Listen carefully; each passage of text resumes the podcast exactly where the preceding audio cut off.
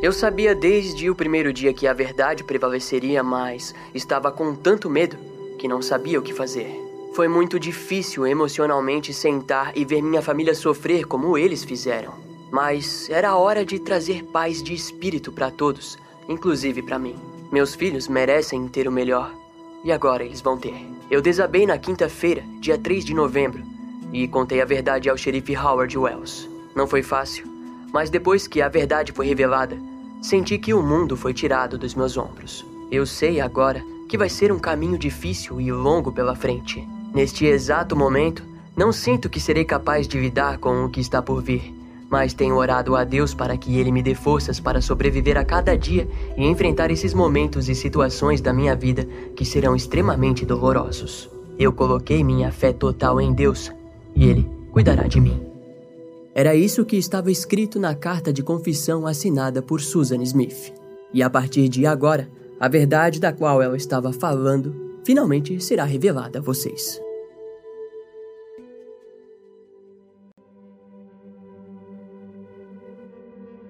O mês de outubro de 1994 havia sido intenso para Susan Smith. Ela estava trabalhando em período integral para a empresa Consul Products e cumpria também meio período na parte administrativa da Universidade da Carolina do Sul. Inicialmente, podemos dizer que Susan era como qualquer outra acadêmica americana que possuía um emprego fixo e ainda cumpria horas extras para a universidade. No entanto, ela também tinha a custódia de seus dois filhos, Michael Daniel Smith, de 3 anos, e Alexander Tyler Smith, de apenas um ano e dois meses de idade. A vida de mãe solteira exigia demais de Susan, que, como resultado, estava se tornando cada vez mais deprimida e cheia de ansiedade sempre que ficava sozinha. Daquele modo, no dia 25 de outubro de 1994, o dia se iniciou como qualquer outro. Ela vestiu, alimentou seus filhos e depois os levou para a creche. Ao meio-dia, ela almoçou ao lado dos seus colegas de trabalho da Consul Products em um restaurante da cidade de Buffalo, no condado de Union. Entre eles estava Tom Findlay, um homem do seu trabalho que Susan era apaixonada. Na verdade, eles já haviam se relacionado sexualmente, mas para Tom era apenas um tipo de lance e não um relacionamento fixo. Ao retornarem para a empresa, por volta da uma e meia da tarde, Susan perguntou à sua supervisora, Sandy Williams, se poderia sair mais cedo do trabalho. Quando Sandy a questionou se havia algo errado, Susan disse que estava apaixonada por alguém que não a amava e em seguida confidenciou que esse alguém era Tom Findlay. Sandy, porém, não se comoveu com a história e disse para que Susan permanecesse em sua mesa de trabalho até o fim do expediente. Uma hora depois, Susan ligou para Tom de sua mesa e pediu para que ele a encontrasse no lado de fora do prédio. Depois que se encontraram, Susan disse para Tom que seu ex-marido David estava ameaçando expor informações íntimas sobre ela no processo de custódia dos seus filhos. Tom questionou sobre o que seriam aquelas informações íntimas e Susan explicou que David revelaria no tribunal que ela havia tido um caso com o seu padrasto Beverly Herschel. Aquela informação deve ter sido demais para Tom, que em choque respondeu que a amizade entre eles continuaria a mesma, mas que, entre aspas, nosso relacionamento íntimo terá que parar para sempre e em seguida ele voltou para dentro da empresa. Por volta das quatro e meia da tarde, ela procurou novamente Tom para devolver o moletom que ele havia emprestado a ela, mas Tom se recusou a aceitá-lo. Aquele caos deixou Susan preocupada porque ela havia inventado aquela história apenas para ver qual seria a reação de Tom. Podemos até dizer que, sem dúvidas, aquilo foi uma forma de Susan testar os sentimentos de Tom por ela. No fim do dia, por volta das 5 horas, ao pegar seus filhos na creche, Susan se dirigiu até o bar esportivo Hickory Nuts quando viu Sue Brown, gerente do marketing da empresa onde trabalhava, indo para a mesma direção. Ao estacionarem juntas no local, Susan chamou Sue e confidenciou todo o ocorrido do dia, que respondeu que ela deveria se desculpar com Tom. Em resposta, Susan pediu para Sue acompanhar ela até a empresa para que ficasse com seus filhos enquanto ela falava com Tom. Contudo, quando Tom a viu novamente se aproximando, não ficou nada feliz com aquilo e a levou para fora do seu escritório. Susan disse para Sue o quão chateada estava antes de ir embora. Mais tarde, naquela noite, Sue jantou no bar Hickory Nuts com alguns amigos, incluindo Tom Findlay. Em algum momento da noite, um garçom se aproximou da mulher com um telefone em mãos, dizendo que queriam falar com ela. Ao atender, Susan estava do outro lado da linha ligando apenas para perguntar se Tom tinha falado dela naquela noite. ao que Sue respondeu que não. Aquela sequência de desprezo por parte do homem assombrou os pensamentos de Susan, que mais tarde disse nunca ter se sentido tão triste e sozinha como naquele dia. Por volta das 8 horas daquela noite, Susan vestiu seus filhos, os colocou em seus assentos no carro e começou a dirigir. Ela dirigiu um longo caminho pela autoestrada 49, aparentemente sem ter um destino definido. Já passava das nove horas da noite e uma mulher chamada Shirley MacLeod descansava assistindo os jornais noturnos em sua casa que ficava a cerca de 400 metros do lago John D. Long, próximo à Autoestrada 49. Ela estava terminando de assistir o último jornal da noite quando ouviu um barulho estranho vindo da varanda em frente à sua casa. Antes de averiguar, ela ligou a luz e viu pela fresta da janela uma mulher gritando de forma desesperada em meio à rua. Por favor, me ajude! Ele está com os meus filhos e com o meu carro. Em pouco tempo, Shirley se aproximou da mulher, que se identificou como Susan Smith. Ela levou Susan para dentro de casa e, de forma histérica, a mulher contou que um homem negro pegou seus filhos e seu carro. O marido de Shirley, ao ouvir aquela história, pediu para que o filho do casal, Rick Jr., ligasse para o 911. Era mais ou menos 9 e 12 da noite quando o telefone soou no escritório do xerife do condado de Union e Rick McLeod passou as informações de que uma mulher desconhecida estava em sua casa e precisava de ajuda. Enquanto as autoridades não chegavam, Shirley aproveitou que Susan estava um pouco mais calma para perguntar o que havia acontecido. Entre aspas, eu fui parada no sinal vermelho em Monarch Mills e um homem negro surgiu e me disse para dirigir. Eu perguntei a ele por que é que ele estava fazendo aquilo e ele disse: Cale a boca e dirija, ou eu vou te matar. Depois, de acordo com Susan, o homem disse para que ela dirigisse para o nordeste de Union, andando quase 6 quilômetros até uma placa que dizia Lago John de Long. Ele me disse para sair. Ele me fez parar no meio da estrada. Ninguém estava vindo, nem um único carro. Perguntei a ele por que não posso levar meus filhos. Susan disse a Shirley que o homem disse: Não tenho tempo. E então a empurrou para fora do seu carro enquanto apontava uma arma para sua direção. Quando ele finalmente me tirou do carro, ele disse: Não se preocupe, não vou machucar seus filhos. Em seguida, Susan explicou de forma detalhada em como ouvia os gritos dos seus filhos que a chamavam desesperadamente.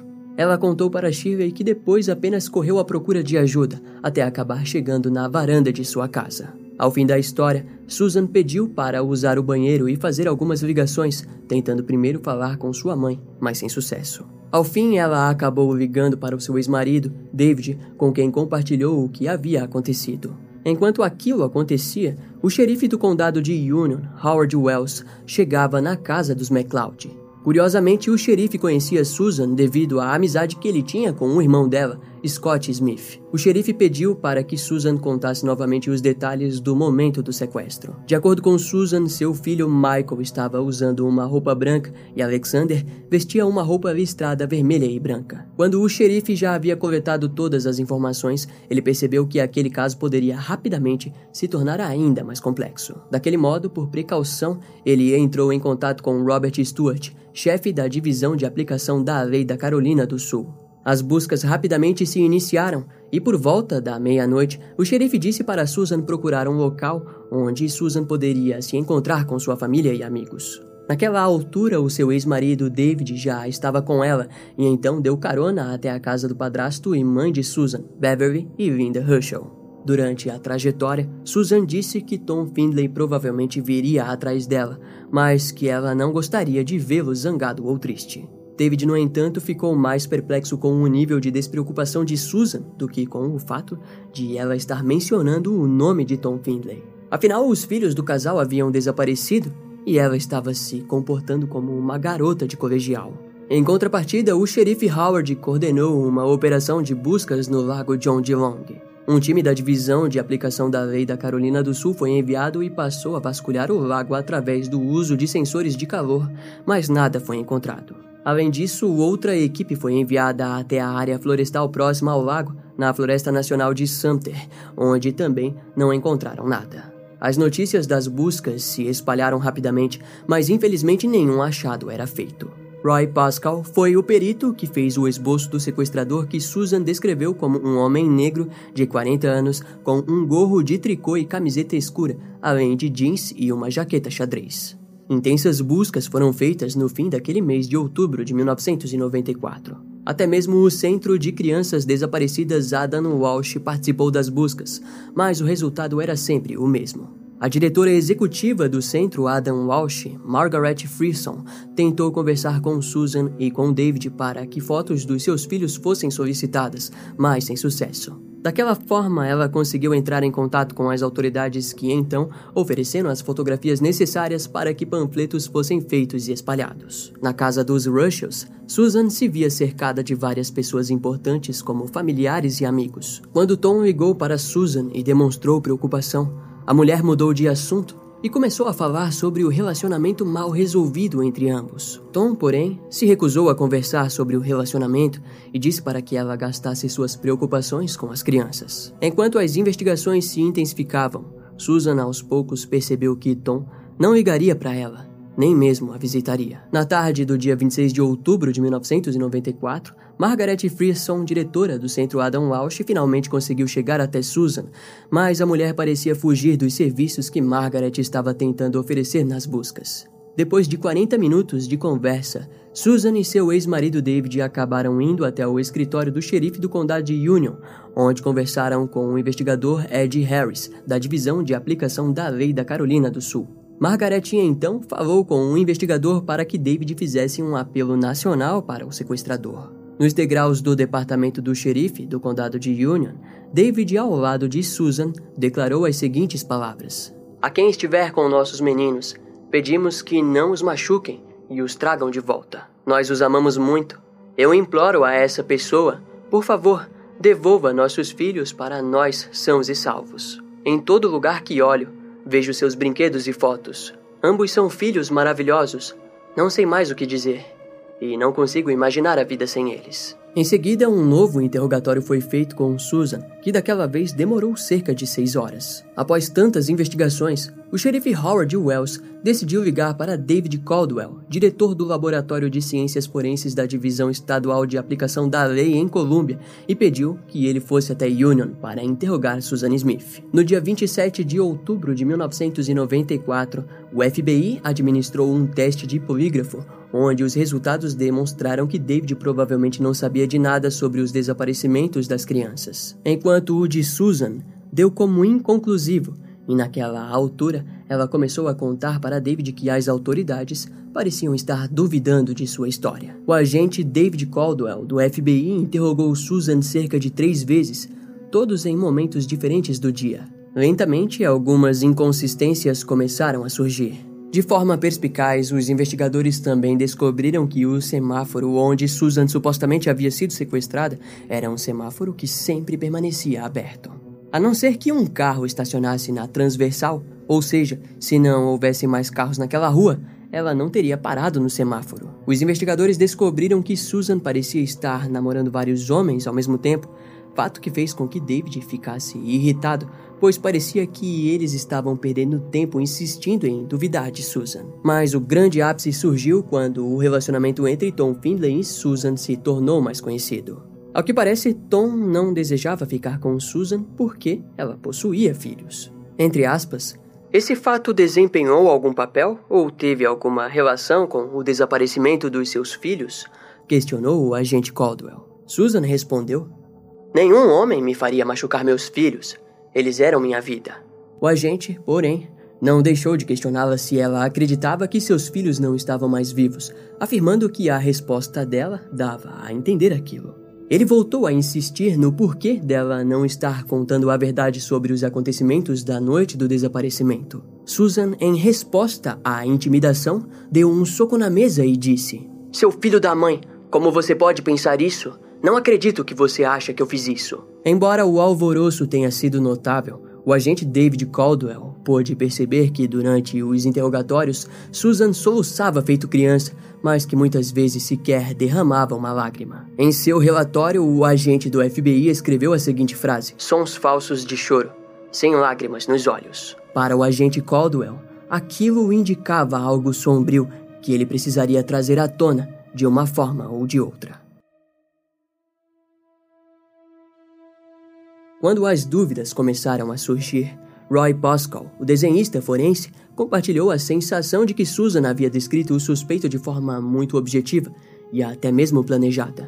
Aquilo havia o incomodado desde o dia em que o desenhou, mas só depois ele veio a relatar suas dúvidas.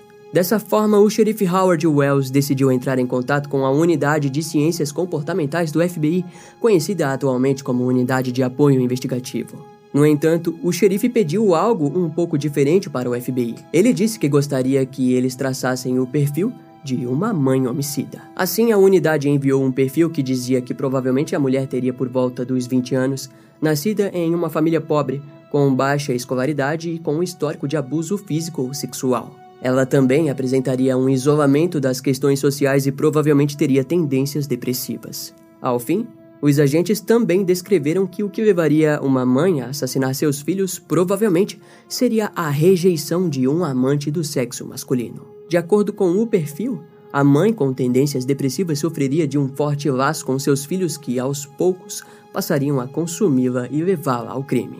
No decorrer dos dias, o xerife anunciou uma entrevista coletiva onde disse que não possuía pistas sólidas sobre o desaparecimento das crianças, informando que haviam recebido cerca de mil ligações que não levavam a nada. No anúncio, o xerife não poupou palavras ao mencionar abertamente Susan e David Smith como suspeitos. Com o tempo, o caso começou a trazer algumas especulações por parte da comunidade negra que alegavam que a história de Susan era totalmente sem fundamento. De acordo com a comunidade local, seria quase impossível que um homem negro não fosse visto com duas crianças brancas, especialmente devido ao grau das buscas. Seis dias após o desaparecimento das crianças, o escritório do xerife do condado de Union recebeu uma ligação da polícia local de Seattle, informando que uma criança branca de 14 meses foi encontrada perto de um motel e que correspondia com a descrição de Alexander Smith. Aquela notícia deixou todos empolgados, principalmente porque, de acordo com as testemunhas, um homem com um carro de placa da Carolina do Sul havia abandonado a criança.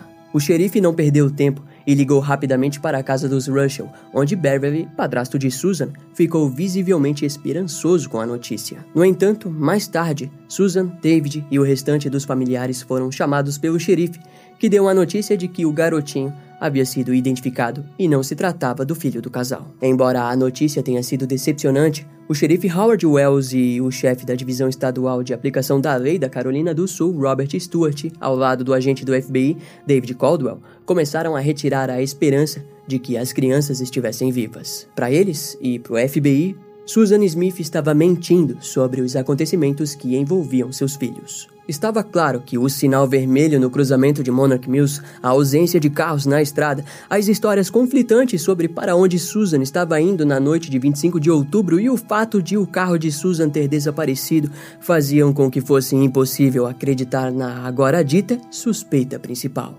Assim, eles começaram a pensar em planos para induzirem ela a uma confissão.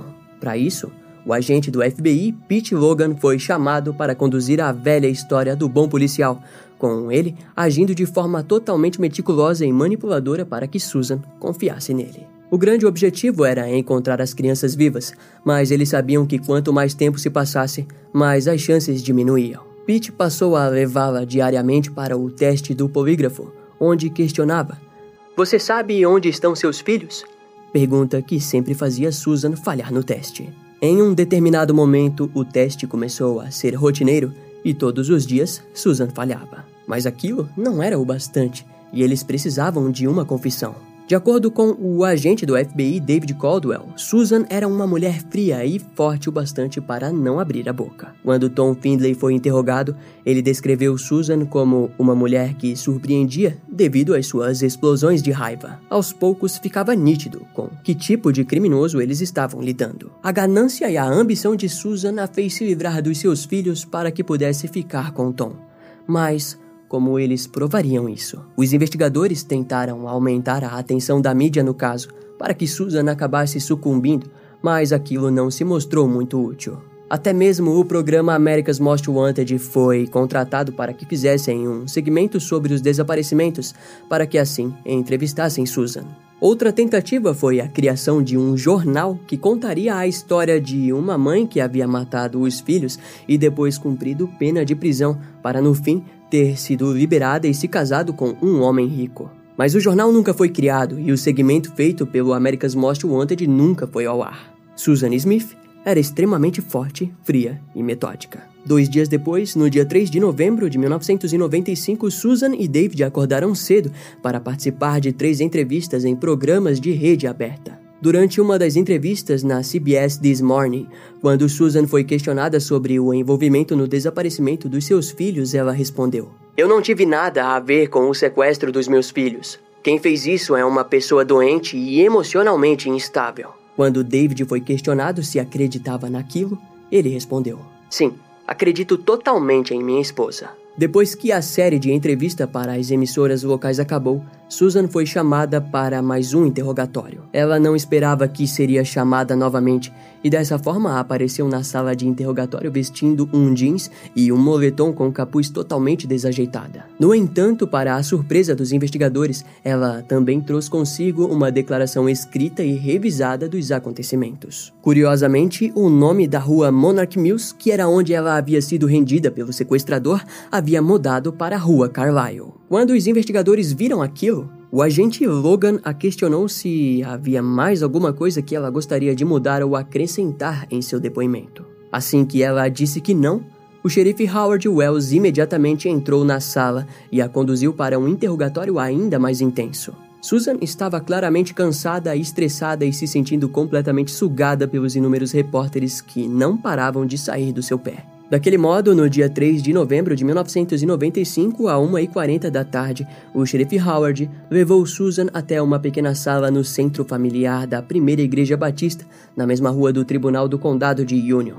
Aquela era a jogada final. O xerife Howard sentou-se numa cadeira dobrável, botando Susan em sua frente cara a cara. As primeiras palavras eram aquelas que ele já vinha proferindo para Susan por meses. Ele disse que sabia que toda aquela história de sequestrador era uma mentira. Primeiro, porque Susan parecia não saber, mas ela jamais poderia ter parado no cruzamento da rua Monarch Mills, a não ser que houvesse um carro na pista da frente. Além do mais, o xerife Howard informou que antes de toda aquela investigação, ele havia mandado oficiais de polícia se infiltrarem na área do cruzamento Carlyle e ninguém parecia saber do tal ladrão e sequestrador negro que ela falava. Ao fim, Howard pediu para que Susan rezasse com ele, e em suas últimas palavras, o xerife disse: Senhor, sabemos que todas as coisas nos serão reveladas no devido tempo. Então, o xerife voltou o seu olhar para a mulher e disse: Susan, está na hora. Durante alguns segundos, Susan permaneceu com a cabeça baixa e passou a lamentar por tudo. Ela disse: Estou tão envergonhada, tão envergonhada. Em seguida, ela olhou para o xerife Howard e pediu para que ele sacasse a sua arma e a matasse. Ele então a questionou perguntando o porquê de ela pedir aquilo, e Susan respondeu: Você não entende.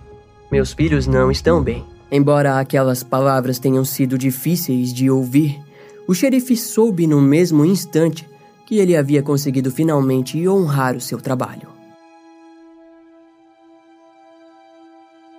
Após o lamento, Susan confidenciou ao xerife Howard em como estava se sentindo na noite do dia 25 de outubro de 1994. Ela disse que estava sendo consumida pelo desejo de cometer suicídio em sua visão, a sua vida estava totalmente errada e ela sentia que jamais poderia escapar da solidão. Contou também sobre os seus problemas, seu casamento arruinado com David e seu caso com Tom Findlay. Depois de alguns instantes, outros investigadores entraram na sala para obter uma confissão por escrito. Quando Susan terminou de escrever, seu depoimento recheou cerca de duas páginas com todos os detalhes. Ela explicou que havia saído da rodovia 49 e entrado na estrada que levou até o lago John D. Long. Seus únicos pensamentos eram sobre suicídio.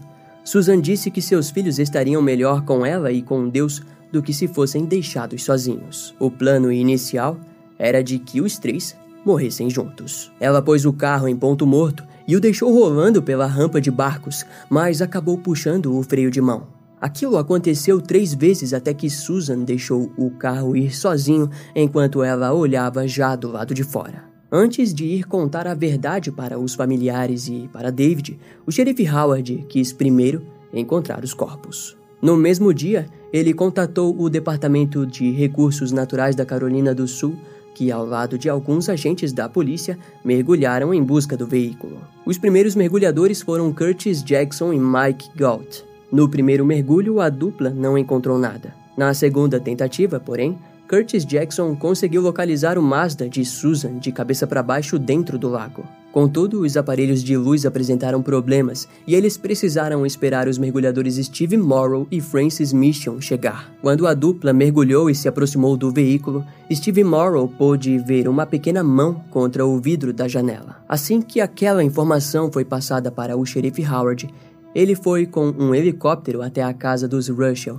e lá informou que os corpos de Michael e Alexander Smith haviam sido encontrados. Em seguida, ele contou que a responsável pelo desaparecimento das crianças era Susan. Quando a notícia tomou conta da cidade, Susan foi ofendida pela população fortemente ao ser conduzida do escritório do xerife para uma viatura que a levaria até a cadeia do condado de York.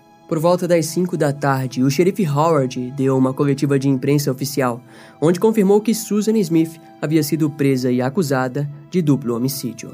Depois que a coletiva acabou, o xerife retornou até o lago John D. Long para presenciar o veículo sendo retirado da água. Os corpos foram levados rapidamente para o Centro Médico da Universidade da Carolina do Sul, em Charleston, onde a autópsia seria feita. No dia 4 de novembro de 1995, os resultados da autópsia revelaram que as crianças estavam vivas quando o carro caiu dentro da água. Durante a noite, o povo do condado de Union organizou uma reunião que contava com 100 brancos e 100 negros, que decidiram fazer aquilo para mostrar que o condado de Union não era um lugar dividido pelas linhas raciais. Na reunião, o reverendo negro A.J. Brackett, pastor da Igreja Batista de St. Paul, compartilhou com os moradores que durante todas as investigações, poucos negros realmente haviam sido parados no primeiro dia do crime. Também tentou deixar claro que apenas dois homens negros haviam sido levados para a delegacia, onde foram tratados como deve ser e que foram liberados sem nenhum problema. O próprio Scott Vaug,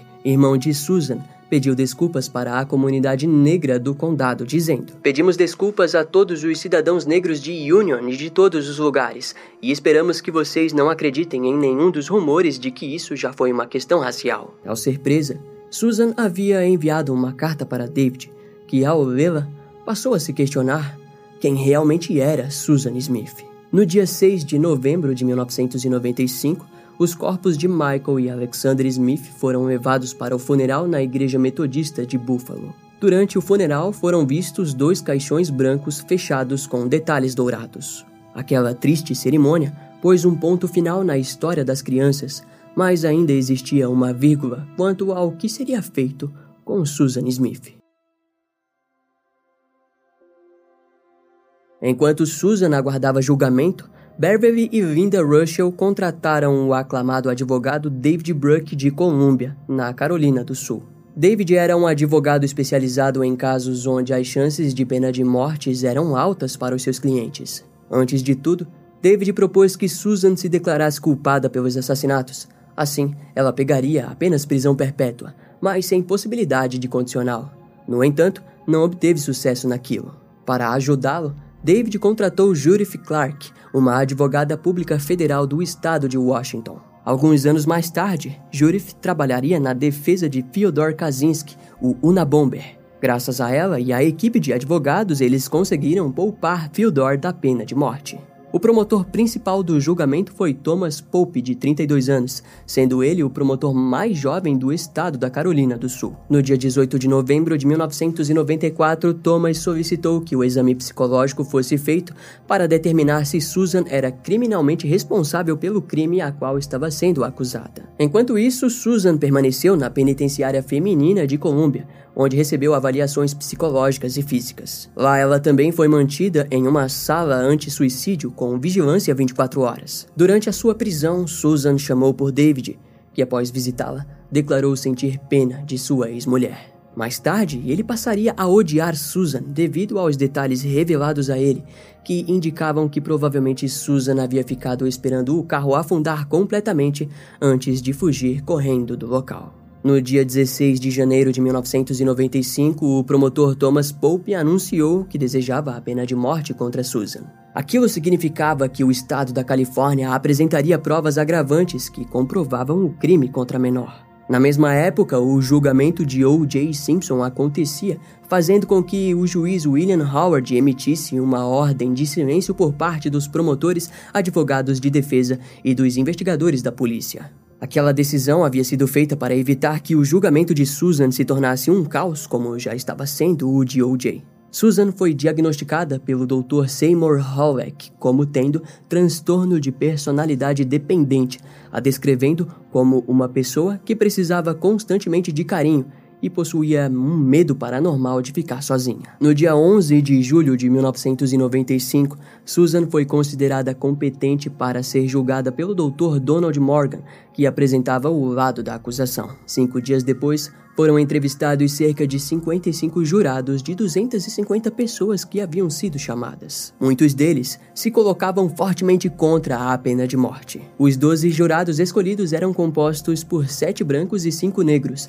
sendo eles nove homens e três mulheres. O advogado David Bruck disse que o júri era injusto pelo fato de ter apenas três mulheres, mas o juiz alegou que o júri não representava a comunidade em seu geral. No dia 19 de julho de 1995, o julgamento se iniciou com o promotor Keith Disse, assistente de Thomas Pope, dizendo as seguintes palavras: Durante nove dias no outono de 1994, Susan Smith olhou este país nos olhos e mentiu. Ela implorou a Deus para devolver seus filhos em segurança, e o tempo todo ela sabia que seus filhos estavam mortos no fundo do lago John D. Long. O obstáculo para a senhora Smith conseguir Tom Findlay de volta eram seus filhos, e a senhora Smith removeu esse obstáculo de sua vida.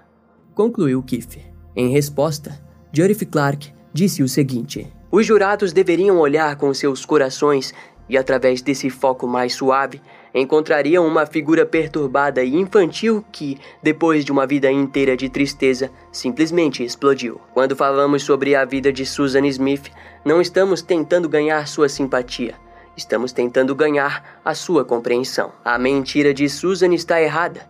É uma pena, mas é uma mentira infantil de uma pessoa danificada. Durante todo o julgamento, Susan permaneceu sentada lendo cartas ou brincando com pequenos objetos. Sua aparência estava afetada ela se apresentava acima do peso e usava uma roupa social desajeitada. As primeiras testemunhas foram os agentes e investigadores envolvidos no caso, que relataram como tudo havia acontecido. Alguns relataram que Susan chorava sem derramar nenhuma lágrima e que parecia mais interessada em sua aparência nas entrevistas do que nos seus filhos desaparecidos. Roy Pascal, que havia desenhado o esboço do criminoso, disse no tribunal que antes das buscas, Susan descreveu um suspeito completamente vago e sem fundamento. A promotoria apresentou a carta que havia sido encontrada dentro do veículo, onde Tom Findlay havia escrito que não desejava estar em um relacionamento que envolvesse filhos. Aquela jogada havia sido feita para demonstrar ao júri que Susan era uma mulher egoísta ao extremo, ao ponto de trocar a vida dos seus filhos por uma chance de conseguir ficar com Tom. Durante o julgamento, o juiz não permitiu que fotos dos corpos fossem mostrados devido ao nível de deterioração que eles apresentavam quando foram encontrados, alegando que poderia influenciar no caso. Uma testemunha importante foi Arlene Andrews, uma assistente social da Universidade da Carolina do Sul que havia montado a árvore genealógica da família de Susan, mostrando que havia um forte histórico de depressão profunda por parte dos familiares e até mesmo relatou que havia vários suicídios por parte dos membros. No tribunal, a defesa disse que Susan possuía uma vida sexual ativa, não para sua satisfação, mas para garantir que os homens gostassem dela. Antes de cometer o crime, ela já havia dormido com o seu padrasto, Beverly Russell, Tom Findlay, de Carrie Findlay, dono da empresa que ela trabalhava, e com o seu ex-marido, David Smith. Aquela jogada havia sido feita para quebrar a teoria da promotoria que alegava que Susan havia cometido o crime porque amava Tom Findlay. De acordo com a defesa, Susan sempre teve sentimentos fortes por todos os homens, e Tom provavelmente não era o top 1 de sua lista. No dia 22 de julho de 1995, o advogado David Bruck disse ao júri que Susan havia aceito sua responsabilidade no crime, mas que suas ações foram providas de sua depressão. Já o promotor Tommy Pope disse ao júri Afirmo a vocês que eles estavam naquele carro, gritando, chorando, chamando pelo pai, enquanto a mulher que os colocou lá corria morro acima com as mãos cobrindo os ouvidos. Ela usou o freio de emergência como uma arma e eliminou seus bebês para que ela pudesse ter uma chance de uma vida com Tom Findlay, o homem que ela dizia amar. Judith Clark argumentou o seguinte: Susan nunca havia mostrado nada exceto o amor incondicional por seus filhos. Não houve malícia no que ela fez, então não foi assassinato. Este não é um caso sobre o mal, mas um caso de tristeza e desespero. Susan teve escolhas em sua vida, mas suas escolhas foram irracionais e trágicas. No fim do julgamento, o juiz William Howard decidiu a favor da defesa, para permitir que o júri pudesse considerar uma acusação de homicídio culposo. Se o júri aceitasse aquilo, Susan seria condenada por homicídio involuntário, que daria a ela de 3 a 10 anos de prisão. No entanto, às 7h55, o júri deliberou por duas horas e meia e chegou ao veredito de que Susan havia matado seus filhos para reacender o romance com Tom Findlay. Susan Smith foi então considerada culpada de duas acusações de assassinato. Quando o veredito foi lido, Susan começou a tremer e a chorar. Depois do julgamento, houve a fase da sentença final. No dia 27 de julho de 1995, o padrasto de Susan, Beverly Russell, testemunhou e disse ter uma parte da culpa pelas mortes de Michael e Alexander Smith. Ele admitiu ter abusado de Susan na adolescência e ter feito sexo consensual com ela quando adulta. Beverly implorou pela vida de Susan ao dizer o seguinte: Susan estava doente, e embora amasse seus filhos, o que aconteceu foi uma doença. O advogado David Bruck, na fase final, disse que as escolhas de Susan foram trágicas, mas que ela merecia apenas a prisão perpétua.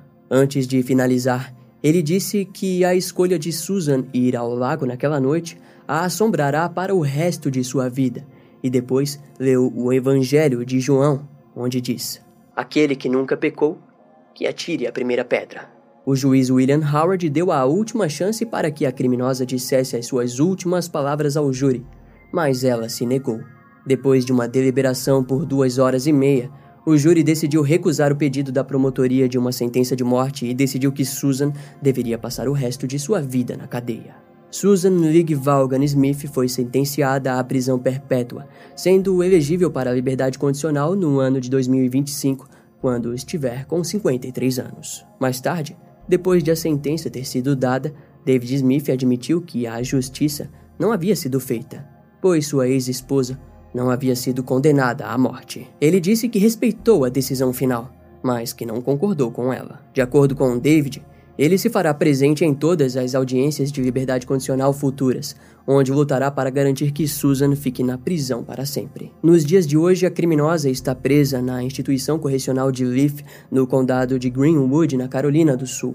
Antes de mais nada, é curioso falarmos que, de acordo com o Centro Nacional para Crianças Desaparecidas e Exploradas sobre crianças assassinadas nos Estados Unidos na década de 90, as mães que assassinaram seus filhos sempre descartaram os corpos de uma maneira simbólica ao útero. Um estudo conclui que muitas crianças eram mortas na água e outras muitas vezes eram cuidadosamente embrulhadas, assim como quando estavam no útero. Além de que o estudo diz que as vítimas sempre eram encontradas em áreas relativamente próximas à casa da família, em uma área de no máximo 16 quilômetros. Os Rushells lutaram para garantir que Susan fosse mantida viva, fato que os fez hipotecar a casa para pagar os serviços do advogado David Bruck. Tudo para garantir que ela tivesse uma defesa à altura do caso, mas embora a decisão tenha custado tudo o que tinham, a justiça foi feita. Mas a destruição deixada pelos atos de Susan Smith talvez jamais sejam reconstruídos. Esse caso vai ficando por aqui. Eu espero que você tenha gostado.